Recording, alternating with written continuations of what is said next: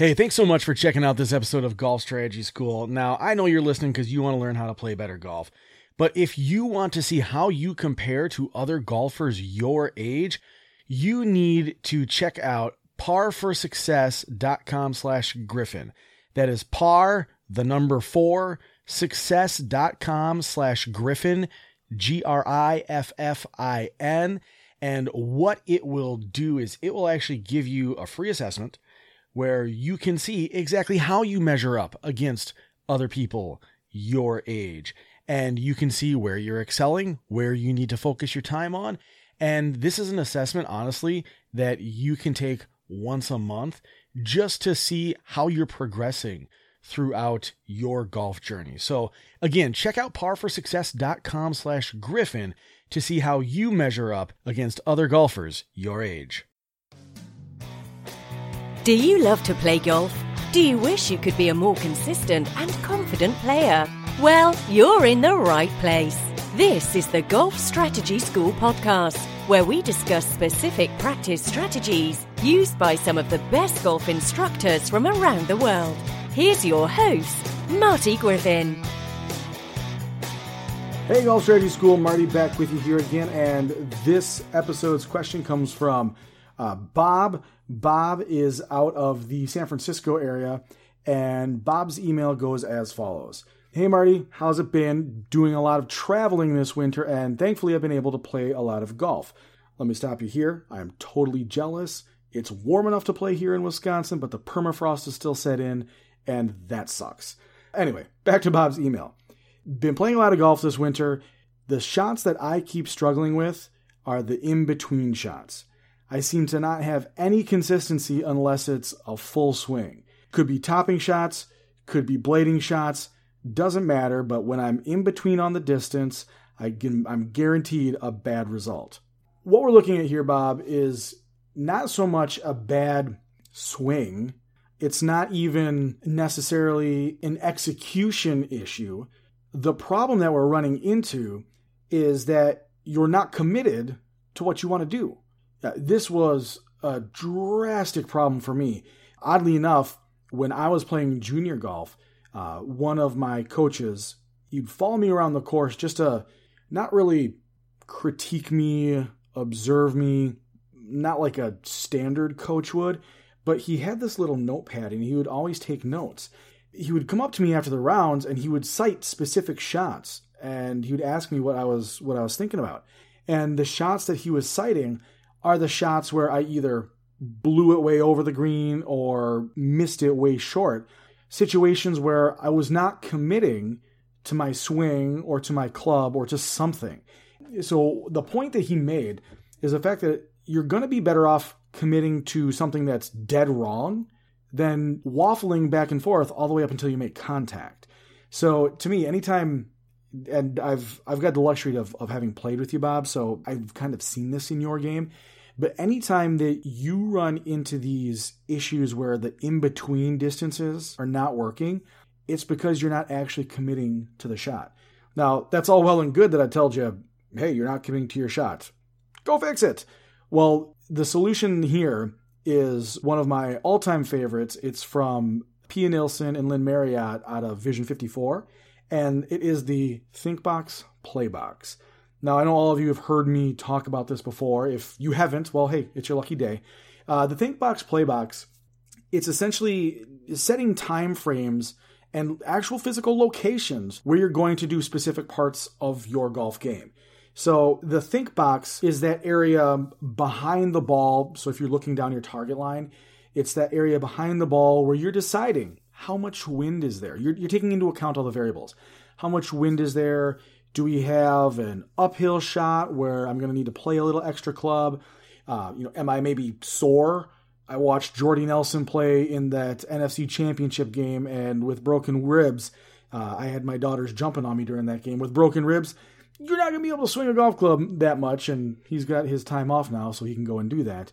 Uh, but I know there's times when I'll be roughhousing with my girls too much, and I'll just be sore, and I know that I'm going to lose about a half a club. So it's about taking into account all those different variables while you're in your think box. Then, as you approach the shot, as you're getting ready to address the ball, you cross this invisible line called the decision line.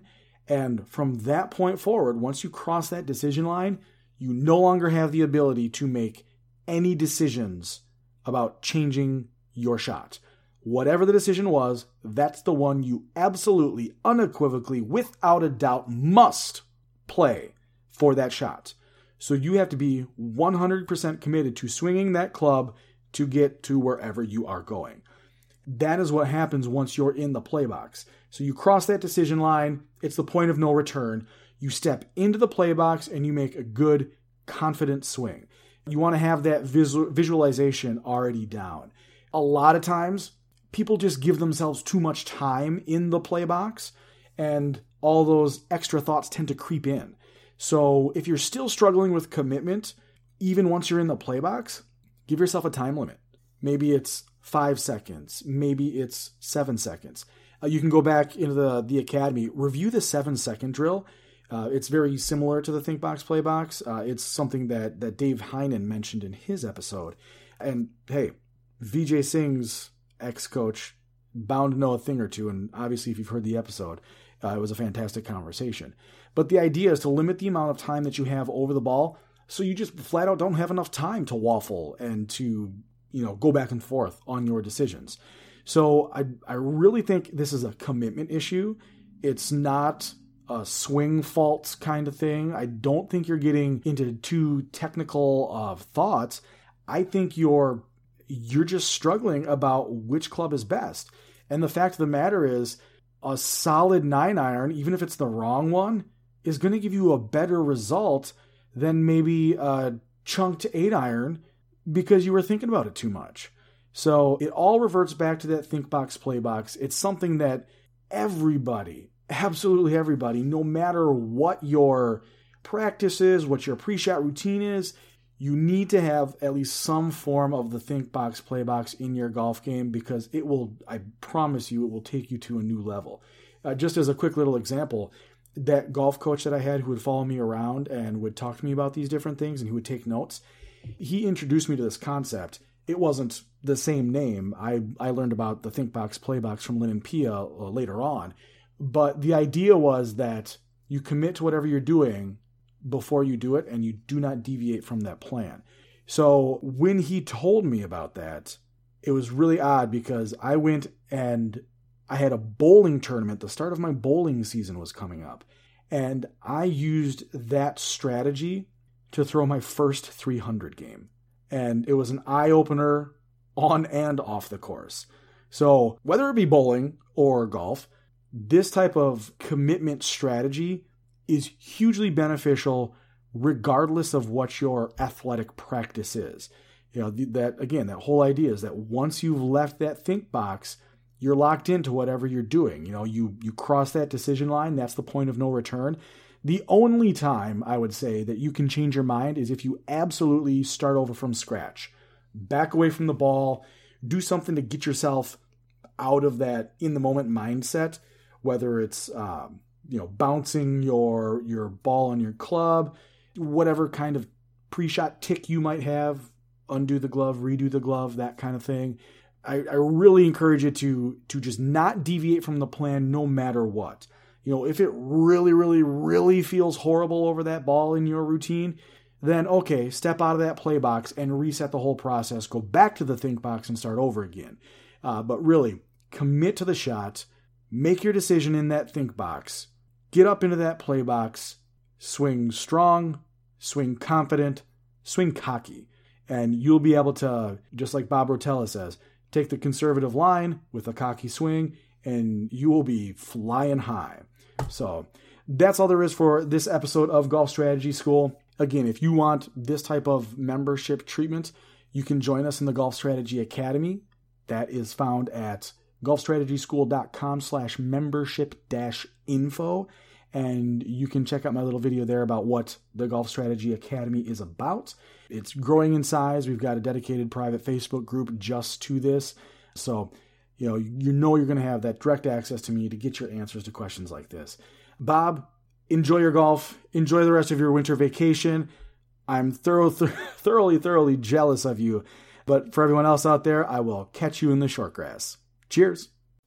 All right, thanks for listening to this episode of Golf Strategy School. As always, if you want to keep it in the short grass, all you got to do is put those lessons into effect.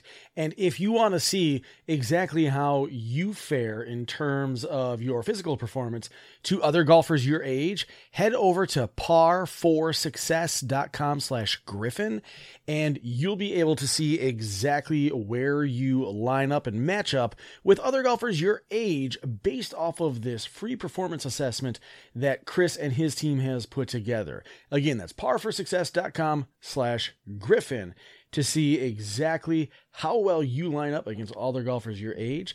And I'll just drop a link to it in the show notes.